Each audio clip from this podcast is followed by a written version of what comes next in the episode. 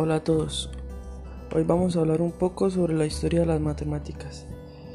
En este segmento hablaremos de la primera parte del capítulo 1, que tiene como nombre Fichas, Cuentas y Tablillas, el nacimiento de los números. Las matemáticas empezaron con los números y los números siguen siendo fundamentales, incluso si la disciplina ya no se limita a los cálculos numéricos. Sobre la base de los números, las matemáticas han construido conceptos más sofisticados y se han desarrollado hasta construir un área muy amplia y variada del pensamiento humano, que va mucho más allá de lo que encontramos en un típico temario escolar. Las matemáticas de hoy tratan más de estructuras, pautas y formas que de los propios números. Sus métodos son muy generales y a menudo muy abstractos. Tienen aplicaciones en la ciencia, la industria y el comercio, incluso las artes. Las matemáticas son universales y ubicuas. Durante muchos miles de años, matemáticos de muchas y diferentes culturas han creado una enorme superestructura cimentada en los números. La geometría, el cálculo, dinámica, probabilidad, topología, complejidad, entre muchas otras. Las primeras marcas. La historia de las matemáticas empieza con la invención de símbolos escritos para denotar números, nuestro familiar sistema de dígitos, para representar todos los números imaginables, por grandes que sean. Es una invención relativamente reciente, nació hace unos 1500 años, y su extensión a los decimales, que nos permite representar números con alta precisión, no tiene más de 450 años. Los computadores, que han introducido los cálculos matemáticos en nuestra cultura de forma tan profunda que ya no notamos su presencia, llevan con nosotros tan solo unos 50 años.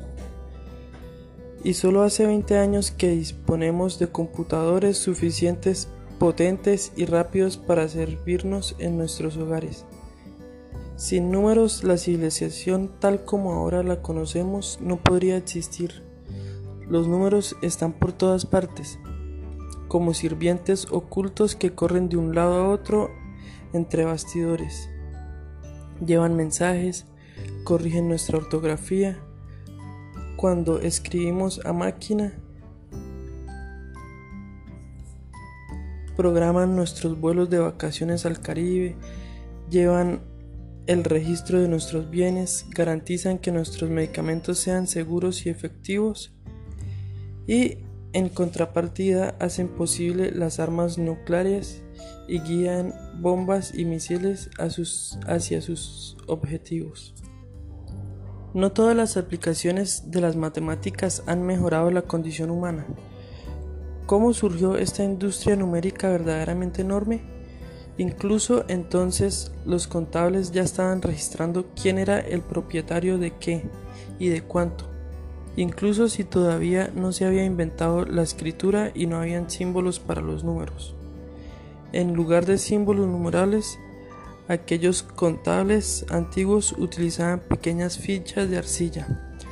Unas eran conos, otras eran esferas y otras tenían forma de huevos. Habían cilindros, discos y pirámides.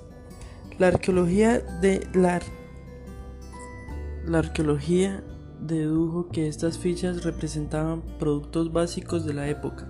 Las esferas de arcilla representaban fanegas de grano, los cilindros representaban animales, los huevos jarras de aceite. Las fichas más antiguas datan del 8000 a.C. y fueron de uso común durante 5000 años. Con el paso del tiempo, las fichas se hicieron más elaboradas y más especializadas. Había conos decorados para representar barras de pan y tabletas en forma de diamante para representar cerveza. Schmandt-Besser-Besserat se dio cuenta de que estas fichas eran mucho más que un artificio de contabilidad. Eran un primer paso vital en el camino hacia los símbolos numerales, la aritmética y las matemáticas. Pero ese paso inicial fue bastante extraño y parece dado por accidente. Se dio porque las fichas se utilizaban para llevar registros, quizás con fines impositivos o financieros. Las fichas tenían la ventaja de que los contables podían ordenarlas rápidamente para calcular cuántos animales o cuánto grano poseía o debía a alguien. El inconveniente era que las fichas podían ser falsificadas, así que para asegurar que nadie interfiriera en las cuentas, los contables guardaban las fichas en recipientes de arcilla, como si estuvieran precintadas.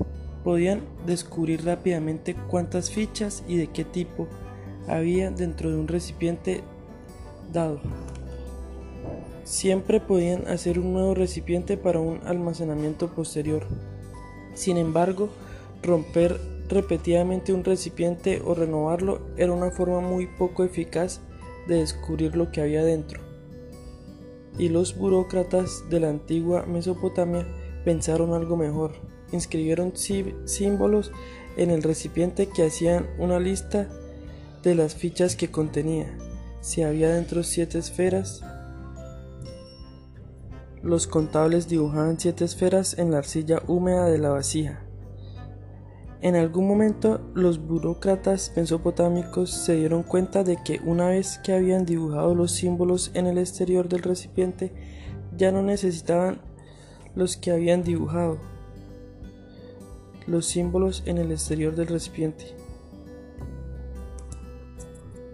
y ya no tenían que romper el recipiente para ver qué fichas había dentro. Este paso obvio pero crucial dio lugar a un conjunto de símbolos numerales escritos, con diferentes formas para diferentes clases de bienes. Todos los demás símbolos numerales, incluidos los que hoy utilizamos, son los descendientes intelectuales de este antiguo artificio burocrático. De hecho, es posible que la situación de fichas por símbolos haya constituido también el nacimiento de la propia escritura. Marcas de cuenta. Estas marcas de arcilla no eran ni mucho menos lo más antiguos ejemplos de escritura numeral, pero todos los ejemplos anteriores son poco más que rayas que registran números como una serie de trazos para representar números. Las marcas más viejas conocidas de este tipo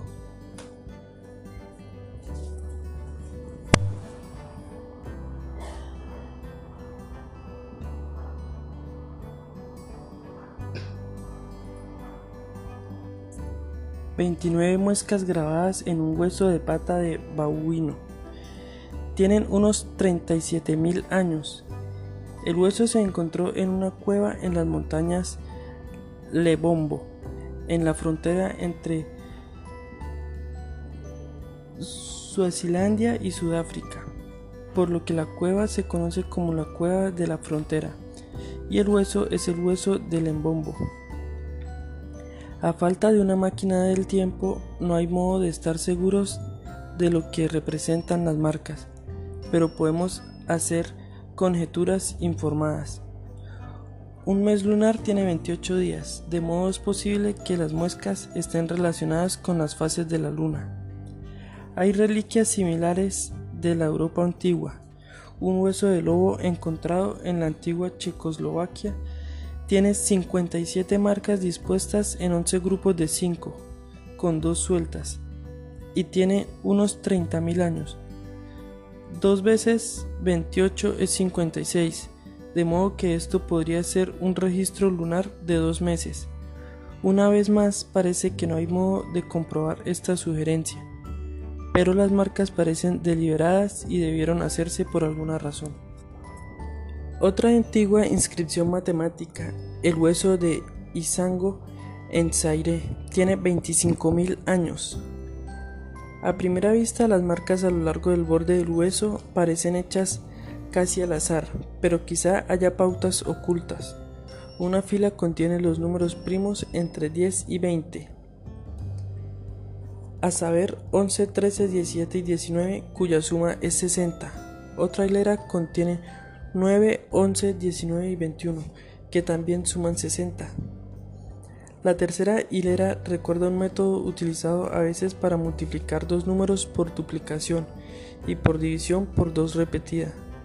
Sin embargo, las pautas aparentes pueden ser una simple coincidencia, y también se ha sugerido que el hueso de Ishango es un calendario lunar. Las marcas de cuenta tienen la ventaja de que pueden irse añadiendo de una en una durante largos periodos, sin alterar o borrar marcas anteriores. Se siguen utilizando hoy a menudo en grupos de 5, con el quinto trazo cruzando diagonales los 4 anteriores. La presencia de marcas de cuenta es profunda y aún puede verse en los numerales modernos.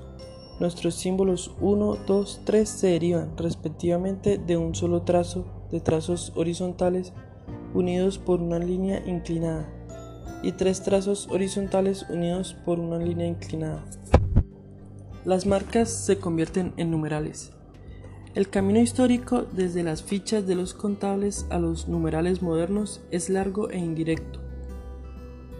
Con el paso de los milenios, los pueblos de Mesopotamia desarrollaron la agricultura y su forma de vida nómada dio paso a un asentamiento permanente en una serie de ciudades. Los primitivos símbolos inscritos en tablillas de arcilla húmeda se transformaron en pictogramas, símbolos que representan palabras mediante imágenes simplificadas de lo que las palabras significan. Y posteriormente los pictogramas se simplificaron y quedaron reducidos a un pequeño número de marcas con forma de cuña, que se imprimían en la arcilla utilizando un estilo seco con un extremo plano y afilado. Podían hacerse diferentes tipos de cuñas, manejando el estilete de diferentes maneras. Hacia el 3000 a.C., los sumerios habían desarrollado una elaborada forma de escritura, ahora llamada cuneiforme, que significa en forma de cuña. La historia de este periodo es complicada. Diferentes ciudades se hicieron dominantes en tiempos diferentes. La ciudad de Babilonia en particular alcanzó gran importancia y aproximadamente 1.000.000 de tablillas de arcillas babilónicas han sido extraídas de las arenas mesopotámicas. Unos pocos científicos de ellas tratan de matemáticas y astronomía y muestran que los babilonios tenían un amplio conocimiento de ambas disciplinas. En particular eran astrónomos expertos y desarrollaron un símbolo sistemático y sofisticado para los números con el que podían representar datos astronómicos y con alta precisión. Los símbolos numerales babilónicos van mucho más allá de un simple sistema de reencuentro y son los más antiguos símbolos conocidos en hacerlo. Se utilizan dos tipos diferentes de cuña, una cuña delgada y vertical para representar el número 1 y una cuña gruesa y horizontal para el número 10. Estas cuñas se disponían en grupos para indicar los números 2 y 9 y 20 y 50. Sin embargo, esta pauta se detiene en 59 y la cuña delgada toma entonces un segundo significado, el número 60. Se dice por ello que el sistema de numeración babilónico es de base 60 o sexagesimal. Es decir, el valor de un símbolo puede ser un número o 60 veces dicho número o 60 veces dicho número, dependiendo de la posición del símbolo. En esto es similar a nuestro familiar sistema decimal, en el que el valor de un símbolo se multiplica por 10 o por 100 o por 1000, dependiendo de su posición. En el número 777, por ejemplo, el primer 7 significa 7, el segundo significa 70 y el tercero significa 700. Para un babilonio, una serie de 3 repeticiones del símbolo para 7 tendría un significado diferente, aunque basado en un principio similar. El primer símbolo significaría 7 por 60 por 60 o 25.200. El segundo significaría 7 por 60 igual a 420. El tercero significaría 7, por lo tanto el grupo de 3 significaría 25.200 más 420 más 7, que es 25.627 en nuestra notación. Aún pueden encontrarse hoy reliquias de los números babilonios de base 60. Los 60 segundos en un minuto, 60 minutos en una hora y 360 grados en un círculo completo se remontan a la antigua Babilonia. Puesto que es difícil escribir a máquina en cuneiforme, los estudios escriben los numerales babilónicos utilizando una mezcla de nuestra notación de base 10 y su notación de base 60. Así, las tres repeticiones del símbolo cuneiforme para 7 se escribirán como 7, 7, 7, y algo como 23, 11, 14 indicarán los símbolos babilónicos para 23, 11 y 14, escritos en orden. Con el valor numérico 23 por 60, más 11 por 60, más 14, lo que da 83.474 en nuestra notación. Los babilonios. Nosotros no solo utilizamos 10 símbolos para representar números arbitrariamente grandes, también utilizamos los mismos símbolos para representar números arbitrariamente pequeños. Para hacerlo empleamos la coma decimal. Los dígitos a la izquierda de la coma representan números enteros, los que están a la derecha de la coma representan fraccionarios. Fracciones especiales son los múltiplos de una décima, una centésima y así sucesivamente. Por lo tanto, 25,47, pongamos por casos, significa 2 decenas más 5 unidades más 4 décimas más 7 centésimas. Los babilonios conocían este truco y lo utilizaron con un efecto extraordinario en sus observaciones astronómicas. Los estudios denotan al equivalente babilónico de la coma decimal por un punto y coma, pero esta es una coma sexagesimal y los múltiplos a su derecha son múltiplos de 1 sobre 60 y así sucesivamente. Como ejemplo, la lista de números 12, 59, 57, 17 significa 12 por 60 más 59 más 57 sobre 60 más 17 sobre 3600. Que es aproximadamente 779,955. Se conoce casi como 2000 tablillas babilónicas con información astronómica, aunque muchas de estas son pura rutina, consistentes en descripciones de maneras de